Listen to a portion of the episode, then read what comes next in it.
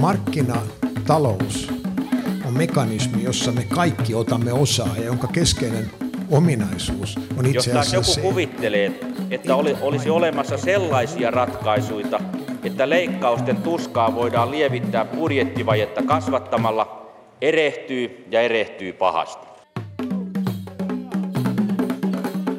Kitis kiira metsään, savua sieraimiin, seipäällä selkään, lapiolla lautaselle.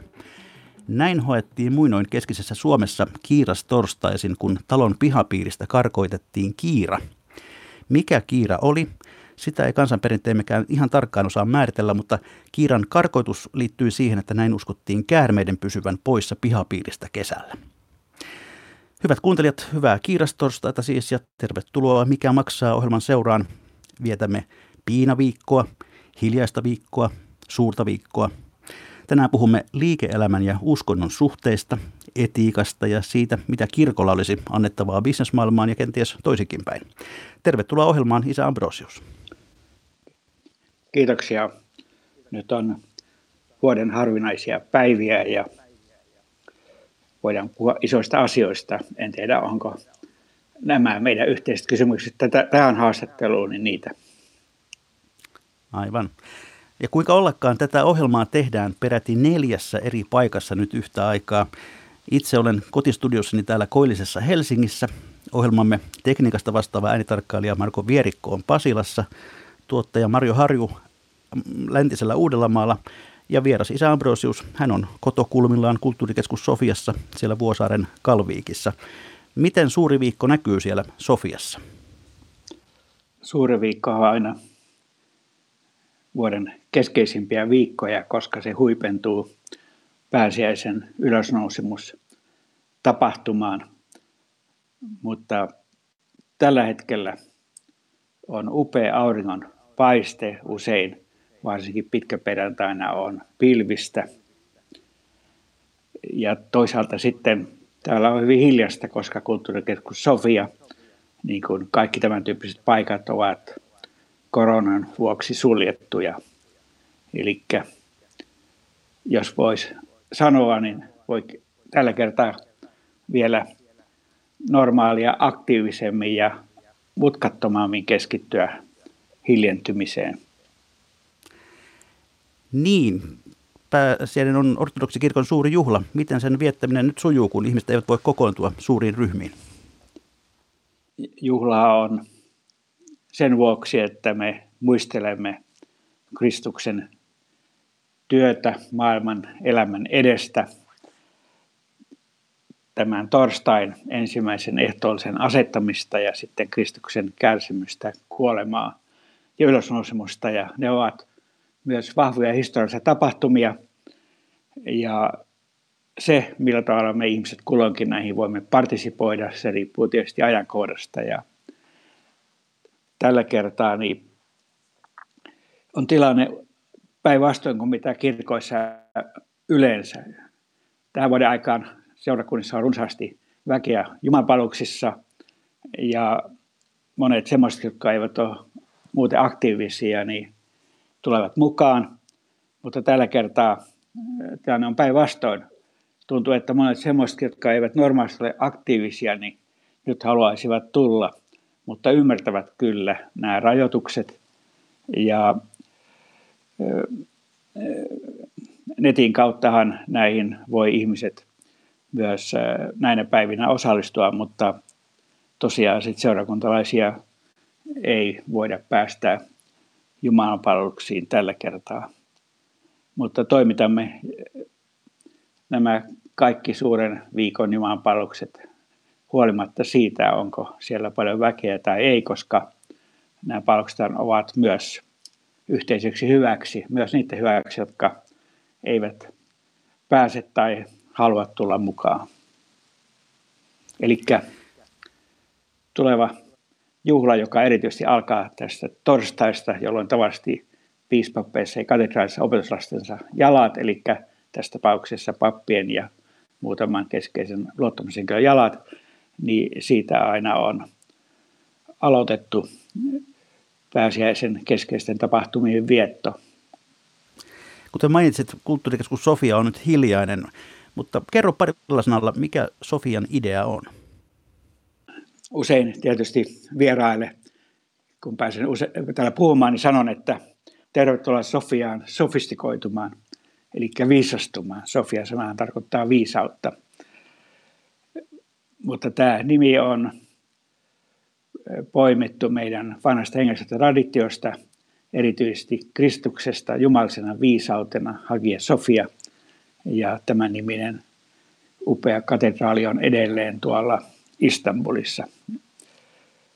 Ja Sofia täällä Kalvikiniemessä on kulttuurikeskus, jossa on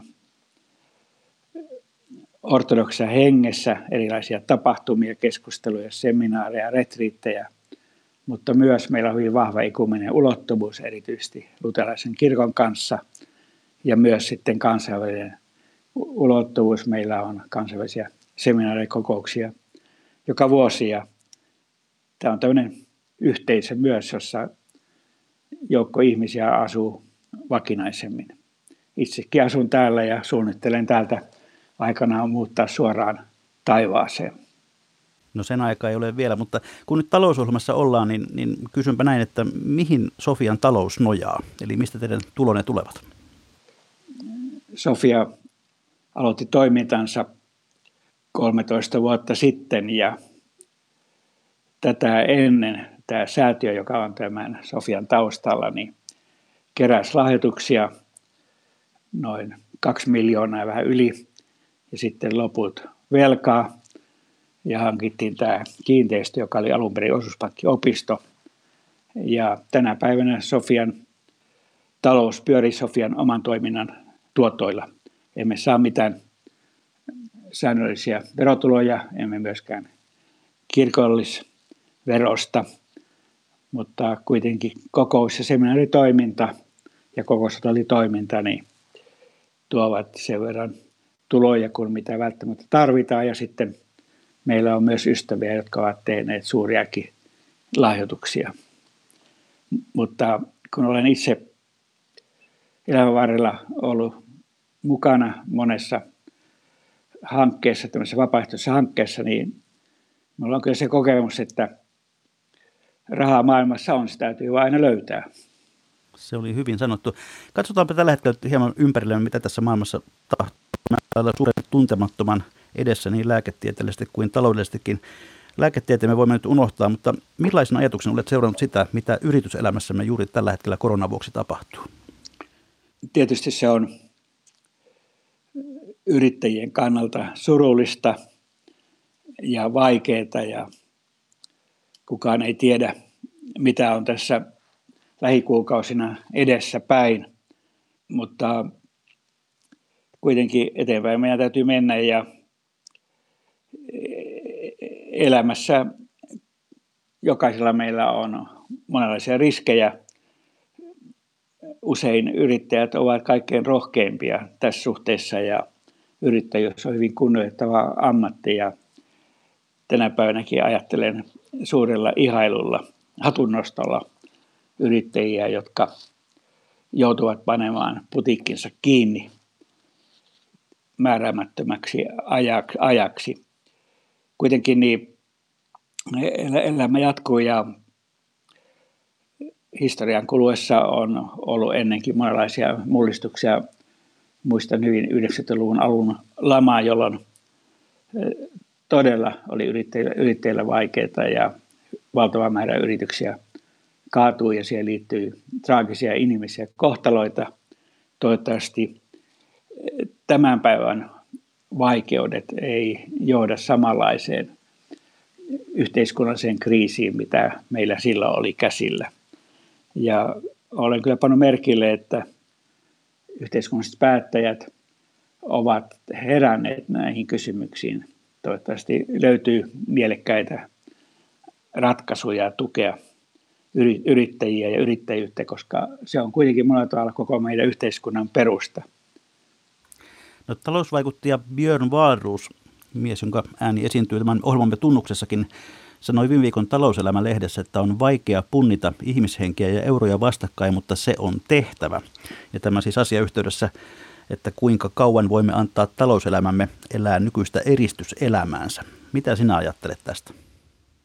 Nalle Vaaruus on erittäin hyvä ja skarppi kärjistämään myös näkemyksiään ja kyllähän tuossa eh, hänen sanonnassaan, jota en ole itse huomannut mistään, niin on myös hyvin vahva käristys. Eihän syvässä mielessä eh, näitä asioita voi asettaa vastakkain, vaikka tietysti eh, elämässä, varsinkin talouselämässä, niin keskeiset päättäjät joutuvat jatkuvasti punnitsemaan eri näkökohtia sen suhteen, mikä on ihmisen kannalta ja ihmisten yhteisön ja koko yhteiskunnan kulttuurin kannalta tärkeää ja, ja miten samalla kertaa sitten myös pidetään huolta, että talouselämän pyörät pyörii.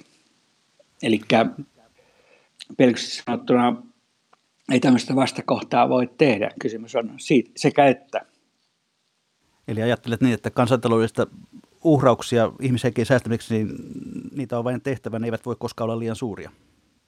No ei tällä, tällä teoreettisella tasolla voi kovin on-off tyyliin kommentoida, mutta pitäisin tärkeänä, että aina kun talouselämässä, yhteiskunnassa ja myös valtion budjetin suhteen tehdään isoja päätöksiä, niin muistetaan se, että inhimillinen kulttuuri ja ihmisen elämä on on jo arvo sinänsä ja meidän täytyy niin kuin pitää huolta siitä, että tämä näkökulma ja tämä poliittinen ja talouselämän elämän niin kuin metodologia ja tyyli säilyy. No voiko kirkko tässä koronatilanteessa jollakin tavalla tukea yrittäjiä ja elinkeinoelämää? No, kirkollahan ei tietysti ole talouselämän asiantuntemusta ja en ole niin hölmö, että rupeisin talouselämän kohdalla yrittämäänkään lausua mitään, mitään viisauksia, koska niitä ei minulla ole. Mutta kirkon ydintehtävä on tietysti tukea ja auttaa ihmisiä ja antaa uskoa elämään kaikissa elämän olosuhteissa ja myös mahdollisuuksien mukaan tuoda ihmisen elämään näkymätön näkyväksi niin, että ihmiset eivät kokisi olevansa liian symbioottisessa suhteessa arkiseen ja aineeseen todellisuuteen, vaan näkisivät myös, myös laajempia perspektiivejä. Mutta se, missä kirkolla on tärkeä tehtävä tietysti on, että se on tukea henkisesti ihmisiä, ihmisiä elämän eri tilanteissa ja kannustaa ihmisiä eteenpäin ja kannustaa niin kuin hy- hyvän elämään, johon kuuluu nämä, nämä suuret antiikin hyveet jo. Hyvyys, totuus ja kauneus. Ja kristillinen uskohan toi tähän jo varhaisimman kirkon aikana rakkauden. Ja nämä ovat ne kirkon keskeiset aseet tai välineet. Nämä on niin kuin kir- tämä kirkon raha lainausmerkeissä. Ja näitä pitäisi jakaa ja kannustaa aivan erityisesti silloin, kun on maailmassa mullistuksia. Puhutaan sitten hieman sinun omasta käytännön talouselämän kokemuksesta. Sinuthan tunnetaan mestarillisena verkostoitujana ja, ja isä Ambrosius, sinusta on myös sanottu, että olet siitä harvinainen kirkonmies, että sinun puheenvuorossasi näkyy sekä yritysmaailman tuntemus että arvostus. Hyväksytkö itse tämän arvion? Toivottavasti tuo kaikki on totta. Ainakin olen siihen pyrkinyt. Ja nyt kun Mulla on ollut syntymäpäiviä ja olen jäänyt virasta eläkkeelle muutama vuosi sitten, niin ihmiset ovat usein kysynyt, että mitä tekisit, jos nyt aloittaisit ammatillisen elämän. Niin silmään räpäyttämättä olen sanonut, että varmaan ryhtyisi yrittäjäksi. Yrittäjänä oleminen on paljon haasteellisempaa ja vaikeampaa kuin pappina tai virkamiehenä oleminen, mutta samalla se on myös erittäin palkitsevaa ja siinä syvällä tavalla myös hyvin holistisesti toteutetaan ihmisyyden perusolemusta, yhtä kutsumusta ihmisenä. Ja jos yritysmaailma ei pyöri, jos yrittäjiä ja uusia yrittäjiä löydy, niin, niin kyllä sitten rahat loppuu äkkiä kirkolta ja seurakunnalta myös tämmöisiltä vapaaehtoisilta toimijoilta, niin kuin säätiöiltä kolmannella sektorilla. No ilmeisesti sinun taloudellinen korkeakoulusi oli toimiminen Valamon luostarin talouden hoitajana. Se tehtävä taisi tulla hieman yllätyksenä luostarin nuorelle novisille. Näin varmasti oli. Olin 21-vuotias, kun aloitin Velkaisen kansanopiston rehtorina Nurmeksessa. Ja sitten kun kymmenen vuotta myöhemmin menin Valamoon liityttyä ortodoksien kirkkoon, niin Valamon korkeakoulu, niin kuin mä itse, itse sitä kutsun omalla kohdallani, niin arkkivispa Paavali kutsui minut Kuopion käymään ja sanoi, että huomenna sitten aloitat luostarin taloudenhoitajana. Ja näin sitten aloitin. Ja kun luostarissa oli vanhat lahoavat puurakennukset, niin hyvin nopeasti älysin, että jos luostarin tulevaisuutta rakennetaan, niin se tarvitsee myös fyysiset puitteet. Ja sitten aloitettiin arkkivispon siunauksella niin Uudenvalamon jälleenrakennustyö ja, ja tässä työssä sitten sain olla reilut kymmenen vuotta. Ja tänä aikana rakentiin oikeastaan kaikki nyt siellä olevat uudet kivirakennukset lukuottamatta kirkkorakennusta, joka oli silloin jo tekeillä. Ja kyllä siinä hattukädessä sain käydä monta kertaa Heinävedellä pankinjohtajien luona OPssa ja SYPissä ja myös sitten Helsingissä työministeriössä ja opetusministeriössä ja teollistamisrahastossa ja kaikki saatiin kuitenkin ihmisten myötämielisyyden ja, ja kannustuksen takia niin tehtyä. Niin, tuli aika muista rakentamisen aikaa. Oliko se myös taloudellista riskipeliä? No elämässä on aina riskejä. No, Valvolosteella oli 800 vuotta historiaa takanapäin ja vaihtoehtona oli panna lappu luukulle tai rakentaa sitä uudelleen myös fyysisesti – ja ajattelimme, että fyysinen rakennustyö omalta osaltaan sitten edistää myös henkistä ja hengellistä jälleenrakentamista Valamon kohdalla. Totta kai se oli eh, suuria riskejä myös, mutta pankin johtajat ymmärsivät luostarin tavoitteet ja toisaalta sitten niin jostain me tuli sen verran viisautta, että kieltäydyimme ottamasta valuuttaluottoja 80-luvun puolivälin jälkeen, vaikka juuri mitään muita luottoja ei ollut siihen aikaan enää saatavana. Ja, ja siihen aikaan sitten joskus oli aika vahva kädenvääntöä jonkun pankinjohtajan kanssa siitä, että voidaanko saada vielä peruskorkoon, peruskorkolainoja vai eikö. Ja minä usein argumentoin, että hyvän aika luostarilla on niin pitkä historia, että ei me oikein ymmärtäkään näitä valuuttaluottoja, että miksi me semmoista otetaan. Ja Se tämä oli varmasti osaltaan myös, myös niin kuin hengen johdotusta, vaikka velka oli runsaasti jälleen rakentamisen vuoksi, mutta onneksi myös inflaatio oli siihen aikaan korkealla, että inflaatio söi pääsääntöisesti kaikki velat.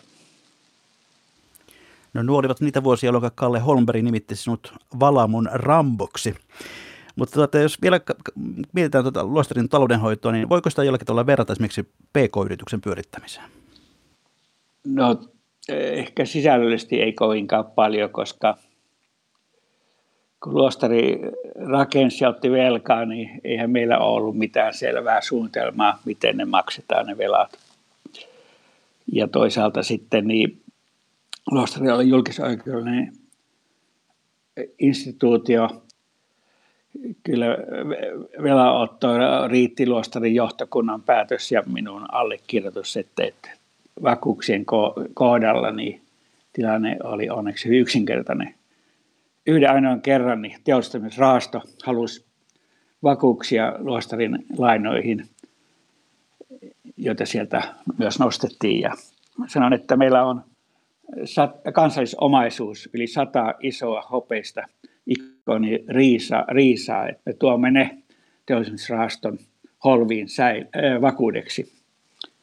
No, niitä ei kuitenkaan tarvinnut viedä, vaikka tässä olisi ollut varmaan turvallisempi paikka näiden säilytykselle kuin meidän omat tilat. No, tuo olisi ollutkin aika hurja juttu.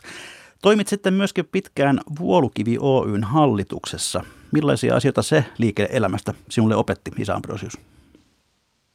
Se oli erittäin hyvä ja hieno kokemus. Opin hyvin paljon siinä.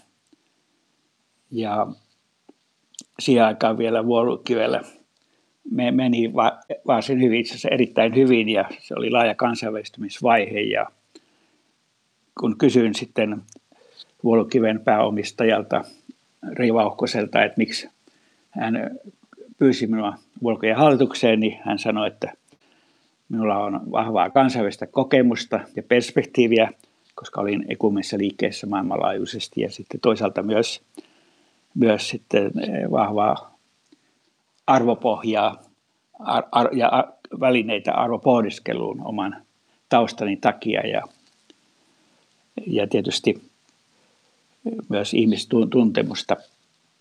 No se oli tietysti myös monella tavalla haasteista aikaa, koska joka vuosi oli uusia, uusia isojakin päätöksiä ja totta kai yrityksen hallituksessa täytyy pääsääntöisesti olla talousmiehiä, mutta pitäisi erittäin hyvänä, että jokaisen yrityksen hallituksessa olisi joku, joka katsoisi yrityksen maailmaa muustakin näkökulmasta, esimerkiksi juuri arvojen ja yrityskulttuurin ja etiikan näkökulmasta. Ja joskus huumorin mielessä sanoin jollekulle kyselijälle, että kun kyse, multa kysyttiin, että mitä mä siellä teen siellä hallituksessa, niin mä sanoin, että mä oon devil's advocate – Pirun asianajaja, niin kuin keskiajan kirkolliskokouksessa Paavista seuraava oli usein Pirun asianajaja. Eli hänen tehtävänsä oli aina jo viran puolesta esittää vasta-argumentteja sille, mitä kirkon johto halusi päättää.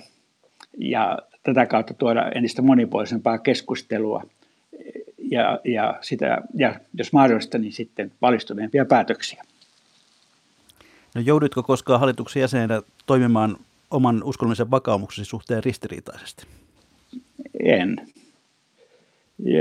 Missään tapauksessa. Ja, no joskus tietysti, kun tiettyjä päätöksiä tehtiin, niin siellä keskusteltiin prioriteeteista ja arvoista hyvin avoimella mielellä. Ja, ja kyllä mä koin, että mä olin siellä ihan hyvällä omalla tunnolla ja tietysti sitä kautta opin myös entistä enemmän arvostamaan yrittäjyyttä ja sitä, kuinka yrittäjä useimmiten joutuu panemaan likoon paitsi itsensä, niin myös perheensä ja omaisuutensa ja paljon muuta. No sitten yksi keskeinen tehtävä myöskin liike-elämän puolella oli Finen puheenjohtajuus, eli vuoden 2009 alusta perustettiin, perustettiin tällainen tuota, Eli elin, joka, johon yhdistyi silloin kuluttajien vakuutustoimisto, vakuutuslautakunta, pankkialan asiakasneuvontatoimisto ja arvopaperilautakunta.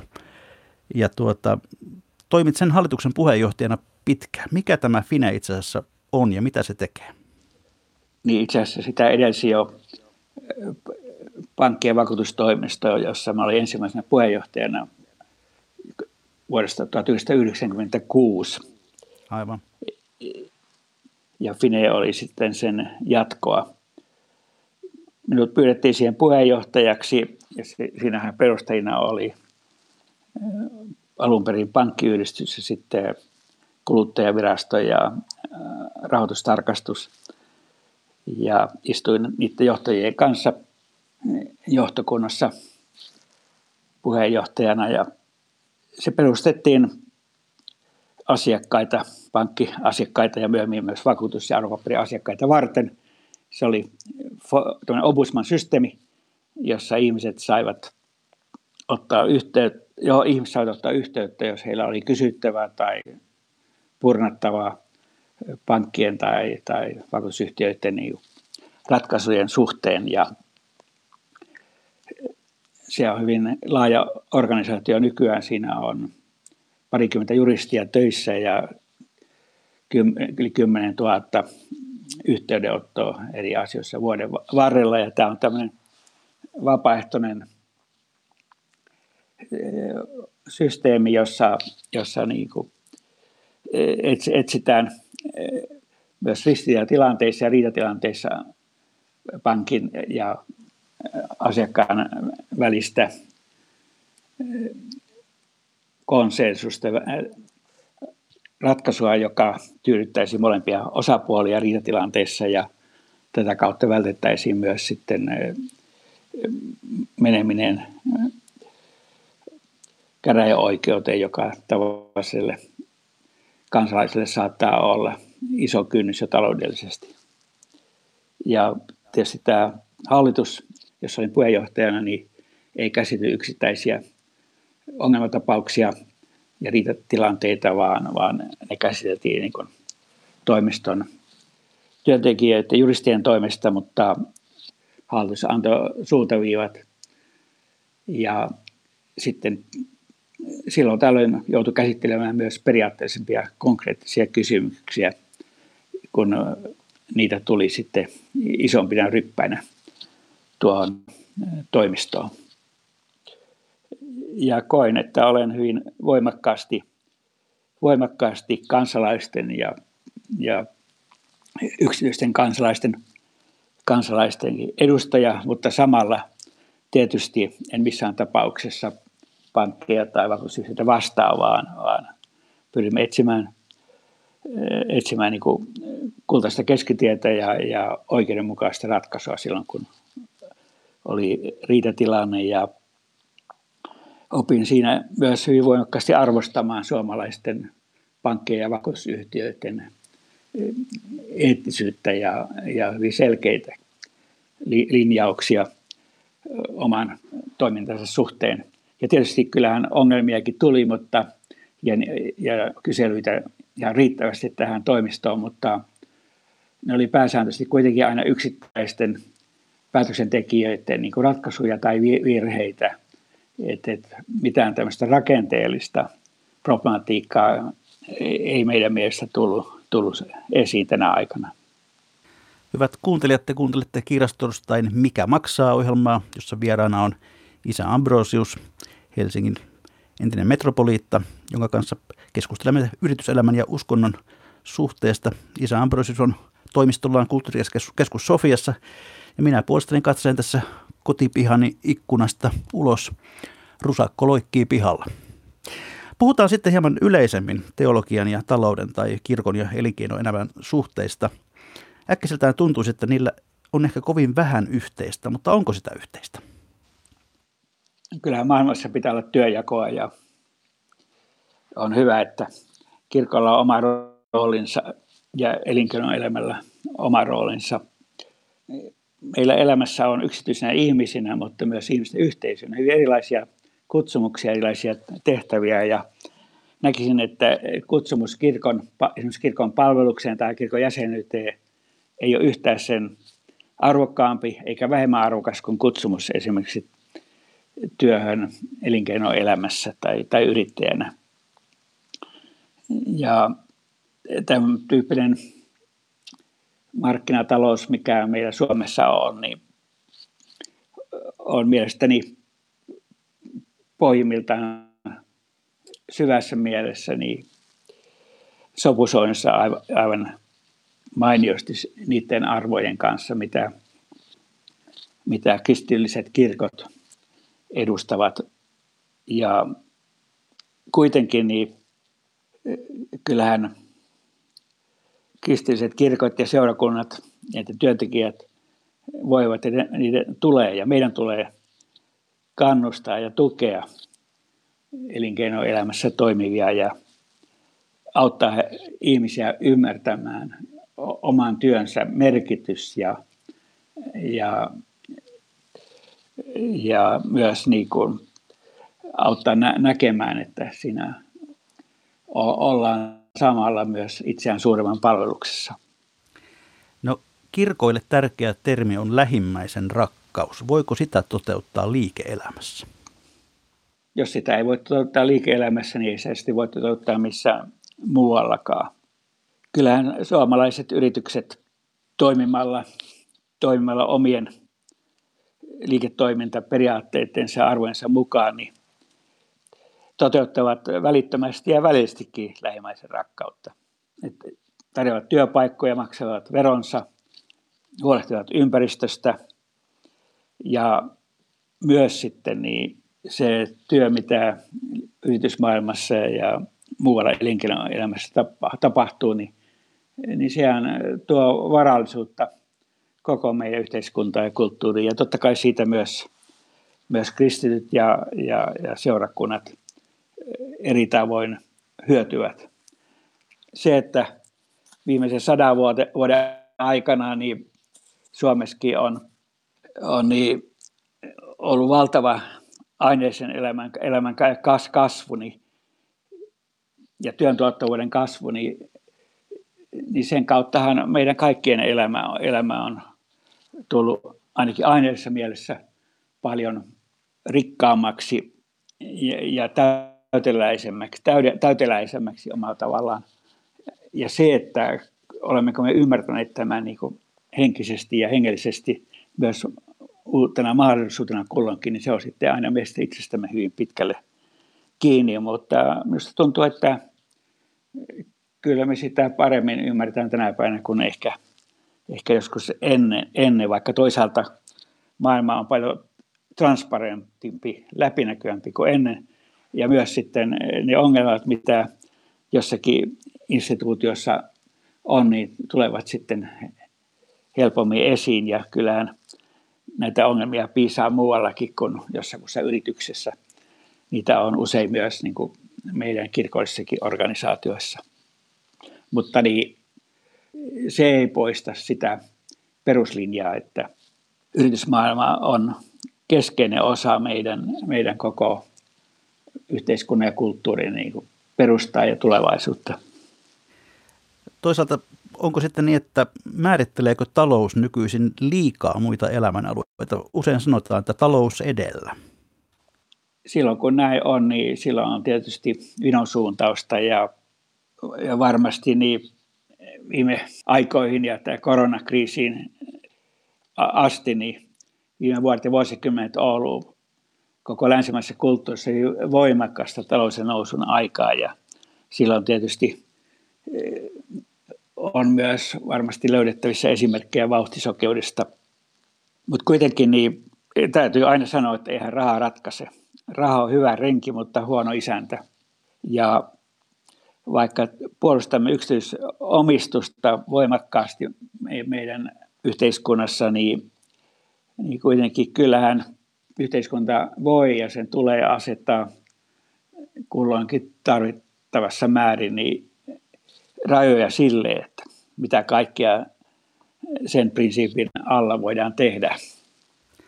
No, Tapio Aaltonen, teologia yrittäjä, kirjoitti edes artikkelissa, että kun kirkko puhuu taloudesta, aiheena on yleensä moraali ja keskustelutapana varoittaminen. Tunnistatko tällaisen ilmiön? Ehkäpä luterilainen kirkko on ollut tässä oikealla asialla. Pääsääntöisesti meidän kirkko taas ei ole ottanut talouselämän kysymyksiin yleensä mitään kantaa. Useimmiten ei olisi tarvinnutkaan, mutta ehkä joskus olisi ollut paikallaan. Mutta on tietysti varoittava sitä, että, että, että pappeina ja emme niin kuin, menee, menee niin kuin naivilla tavalla ottamaan kantaa yritysmaailman kysymyksiin, koska meillä ei useinkaan ole sitä asiantuntemusta, mitä mitä pitäisi olla silloin, kun näihin asioihin kantaa. Ja muistan, kun 90-luvulla oli hyvin voimakasta keskustelua luterilaisten piispojen kannanotosta kohti yhteistä hyvää ja, ja kotimaan päätoimittaja Jaakko Elenus sanoi, että piispat ovat perkeellistäneet yrityselämän. No ei se tietysti ihan näin ollut, mutta kai se kannanotto oli siinä vaiheessa hyvin yksipuolinen – ja, ja siinä ei niin kuin sillä tavalla arvostettu, arvostettu ja nähty yrityselämää niin kuin koko meidän aina sen kulttuurin perustana kuin mitä, mitä se todellisuudessa on, mutta se oli vain yksi kannanotto. No kun tunnet sekä yrityselämää että, että kirkkoja, niin tuota, mitä ajattelet siitä, mitä annettavaa suomalaisella talouselämällä voisi olla kirkoillemme? Olisiko kirkoilla jotain opittavaa? Olen itsekin vuosikymmeniä ollut kirkon organisaatiossa eri luottamustehtävissä ja, ja, ja päättävissä elimissä, niin kyllähän ne yritysmaailman maailman taloushallinnon ja, ja taloushallinnon metodit ja periaatteet ovat niin kuin paljon ytimekkäämmin niin kuin toimivia ja tulosta tuottavia kuin mitä usein, usein meidän seurakuntien ja kirkon luottamustehtävissä olevat ovat koke, kokeneet niin omien elintensä toiminnan suhteen. Mutta olennaista kai oli se, että kirkko ei yksipuolisesti tai kirkot eivät yksipuolisesti niin idealisoi hengeistä kulttuuria ja, tai muuta immateriaalista kulttuuria, vaan näkisivät, että, että on eri elämäntehtäviä ja kun ihminen niissä toimii, toimii kutsumuksensa mukaan ja tekee niin kuin sydän sanoo, niin myös lähimmäistä rakastaen, niin silloin maailma menee hyvällä tavalla eteenpäin ja, ja sanoisin että enemmänkin, että tässä on siis kysymys työjaosta, ei niinkään aktiivisesta vuorovaikutuksesta. No tietysti itse olen saanut olla sellaisissa luottamustehtävissä Uudessa Valmossa ja nyt täällä Sofian säätiön puheenjohtajana, että olen hattukädessä kiertänyt yritysjohtajien luona hyvinkin paljon viime vuosikymmenien ja vuosien aikana ja se on ollut myös hyödyllistä puuhaa ja ei kerjääminenkään ole häpeällistä ja eikä senkään vertaa silloin, kun ei, ei, ei pyydä apua itselleen, vaan, vaan pyytää apua johonkin hyvään hankkeeseen ja yhteiseksi hyväksi. Ja tietysti kun hattukädessä kulkee yritysjohtajien ja pankkien luona, niin, niin, niin kyllä se on ihan hyvä olla vähän nöyrä, kun on köyhä. Näin mä olen kokenut, jos vähän huumoripilke silmäkulmassa voi tätä karikoida. Hattu on sitten kuitenkin myös täyttynyt. Tuota, puhutaan pari sanaa yritysetiikasta. Pitääkö etiikka lähtökohtaisesti perustella uskonnollisesti, että se on aitoa? Uskonnosta käsin, mistä uskonnosta käsin ei voi johtaa mielestäni sellaista etiikkaa, joka olisi ristiriidassa yritysetiikan kanssa, vaan, vaan kysymys samasta kokonaisuudesta, samasta, samoista toimintamalleista ja, ja prinsiipeistä.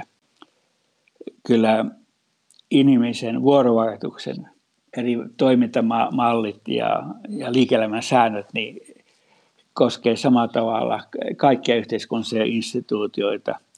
Ei, ei tässä kirkolla ole mitään erityis, tai kirkoilla ole mitään erityisosaamista. Mutta tietysti, niin kuin tuossa aiemmin todettiin, niin kirkon tehtävä on pitää esillä näitä keskeisiä arvoja, keskeisiä eettisiä ihanteita, jotka ovat länsimäisen kulttuurin perustana. Juuri nämä jo antiikin kolme hyvettä, hyvyys, totuus ja kauneus. Ja kristillinen kirkko toi tähän lähimmäisen rakkauden. Ja näiden varassa meidän koko länsimainen kulttuuri seisoo tänäkin päivänä. Ja se, että meidän vuorovaikutus globaalisti on, on, on yhdessä sukupolvessa harpannut ihan toiseen moodiin, mitä se tänä päivänä on, niin, niin se johtuu paljon myös siitä, että muissakin suurissa, esimerkiksi Aasian suurissa uskonnoissa on hyvin samanlaisia eh, arvoja, samanlaisia eettisiä ihanteita, jotka ovat eh, toiminnan perustana. Ei, ei muuta mitään globalisaatiotakaan tässä mittakaavassa olisi nyt eikä ehkä koskaan, jos, jos meillä ei olisi yhteistä arvo, arvomaailmaa pohjaltaan. Ja tietysti teologina täytyy ajatella, että, että tämän kaiken taustalla on se, että, että, että olemme kaikki Jumalan luomia ihmisiä ja meidät on luotu myös erilaisiksi ihmisiksi, joilla on oma kutsumuksemme, mutta kuitenkin siihen kuuluu nämä, nämä suuret perusideaalit, jos me halutaan, että elämä menee eteenpäin. Ja tietysti suurissa murrosvaiheissa historiassa niin näitä, ja näiden arvoa testataan. Ja tämä korona on vielä tässä vaiheessa pieni, pieni kriisi näiden testaamiseksi, mutta, mutta jos ajatellaan sitä, mitä on tässä, tämä, tässä jälkiselvittelyissä talouselämän suhteen esimerkiksi, niin kyllä näihin kysymyksiin varmasti vielä monella foorumilla palataan. Voiko yrityksen etiikka vaihdella sen mukaan, meneekö taloudessa hyvin tai huonosti? Mielestäni ei. ei et, et perusprinsiipit pitäisi olla aina rehellisyydestä ja totuudesta ja niin edelleen, niin samat. Se, että mitä puolta kulloinkin niin kuin konkreettisessa elämäntilanteessa tai toimintatilanteessa niin kuin painotetaan, niin siinä saattaa olla vähän vivahdeeroja, mutta suuri linja on mielestäni niin se, mikä, koko, mikä on kannatellut koko meidän, meidän kulttuuria. Et ei meille ole vielä tulossa, tulossa niin kansainvälisiä, jotka kaataa Rooman imperiumin, eikä muitakaan tämän tyyppisiä globaaleja kriisejä, eikä myöskään maailmansotaa. Että me ollaan nähty paljon huonompiakin aikoja kuin mitä nyt on. Ja senkin vuoksi niin, niin mitä enemmän me panostamme arvokysymyksiin, eettisiin kysymyksiin, niin sitä enemmän on mahdollisuuksia hy- hyvään ja laadukkaaseen elä- elämään. Ja se, että näistä keskustellaan jo, niin sekin on erittäin hyvä asia. Se herättää meitä itse kutakin niin kuin katsomaan omakin elämämme ja omaa työympäristöämme niin monipuolisemmin useasta näkökulmasta samalla kertaa. Ja se on myös tämän hetken mahdollisuuksia ja sanoisin jopa rikkautta. No, viime vuonna alettiin myös entistä vilkkaammin keskustella kapitalista ja siitä, että onko sen annettu mennä liian pitkälle. Jopa Financial Times vaati kapitalismin uudistamista suuntaan, jolla se paremmin palvelisi yhteistä hyvää. Millaisen ajatuksen olet seurannut tätä keskustelua? En lue Financial Timesia.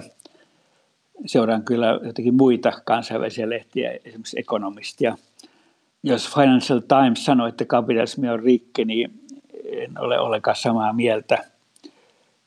Totta kai siinä on välistä vinosuuntauksia ja tietysti olen maalikko tätä kommentoimaan, mutta se, mikä nyt minua ihan maalikkona, maalikkona näissä asioissa, niin askarruttaa esimerkiksi näiden suurten datafirmojen niin kasvava valta ja tiedon kontrolli, jota käytetään jo monessa paikkaa niin disinformaatio ja muuhun tämmöiseen.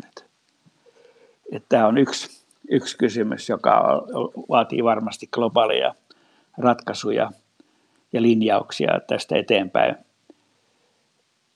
Ja sitten tietysti tänä päivänä Euroopassa niin useat valtiot ovat kääntymässä sisäänpäin ja onneksi Suomessa vielä ei ole tähän menty ja toivottavasti ei mennäkään, mennäkään koska se myös merkitsisi niin kuin helposti tämmöistä itsekyyden ja, ja oma, oma, oma itsensä käpertymisen niin kuin tematiikkaa ja, ja ja gettoutumalla ei, ei maailmassa pärjätä pitkällä tähtäimellä, vaan kyllä me, meidän tulevaisuus on siinä, että me kasvamme niin kuin jakamaan läpinäkyvällä tavalla yhdessä vastuuta ja, ja keskustelemaan myös niistä ongelmista, mitä meillä tänä päivänä on. Vaikea kuvitella, että joku Financial Times tai joku ekonomisti niin lähtisi yksipuolisesti kapitalismia haukkumaan. Et ehkä siellä on enemmänkin kysymys niin kuin joistakin kriittisistä trendeistä, joihin on vakavasti haluttu puuttua. Tämä on mun spekulaatiota, ei, ei mun tietoa. Niin, se tietysti lienee fakta, että yhä harvempi omistaa yhä Mutta kirjoitit joskus, että kirkot voisivat keskittyä vähemmän yksipuolisesti sielunpelastukseen ja tehdä tilaa ihmisten tämän ajan elämäntapakysymysten käsittelyyn. Mistä aloittaa? Tähän kysymykseen vastaaminen merkitsee monella tavalla sitä, että toistan mitä olen, olen jo tässä sanonut. Mutta jos yhden asian vielä poimis, niin ehkä meidän pitäisi nähdä niin kuin meidän oma elämämme ja, ja suhteemme toinen toisiimme ja, ja niin, niin, paljon monimuotoisemmin ja syvällisemmin siinä mielessä, että, että, että me elämme rikkaassa ja monimuotoisessa maailmassa ja, ja voisimme paljon enemmän oppia toinen toisiltamme ja, ja myös samalla sitten niin nähdä, että silloin kun olemme löytäneet omalla kohdallamme elämän tarkoituksen, niin silloin me kestämme sitten myös paljon paremmin niin mullistuksia ja vastoinkäymisiä, kriisejä, joita kuitenkin itse kullekin joskus tulee.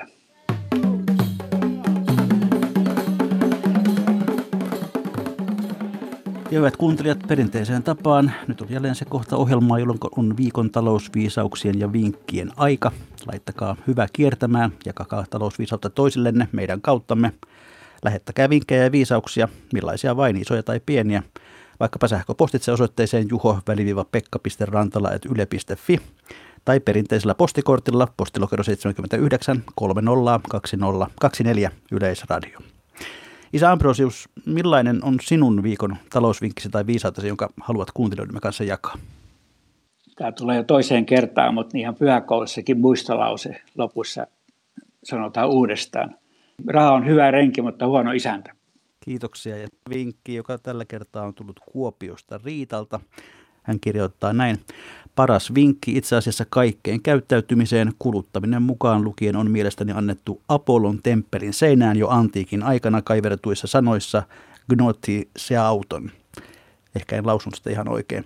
Eri filosofit ovat eri aikoina painottaneet näiden sanojen merkityksissä hieman eri asioita, mutta tunne itsesi ja pysy kohtuudessa on minusta erinomaisen hyvä suomennos.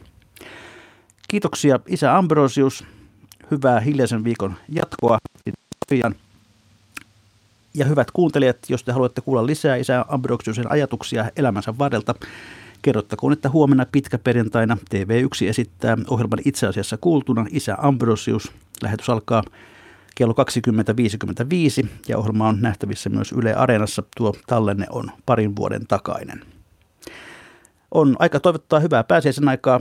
Mikä maksaa, sitä ihmetellään jälleen viikon kuluttua. Silloin seurassanne on Juha Virtanen.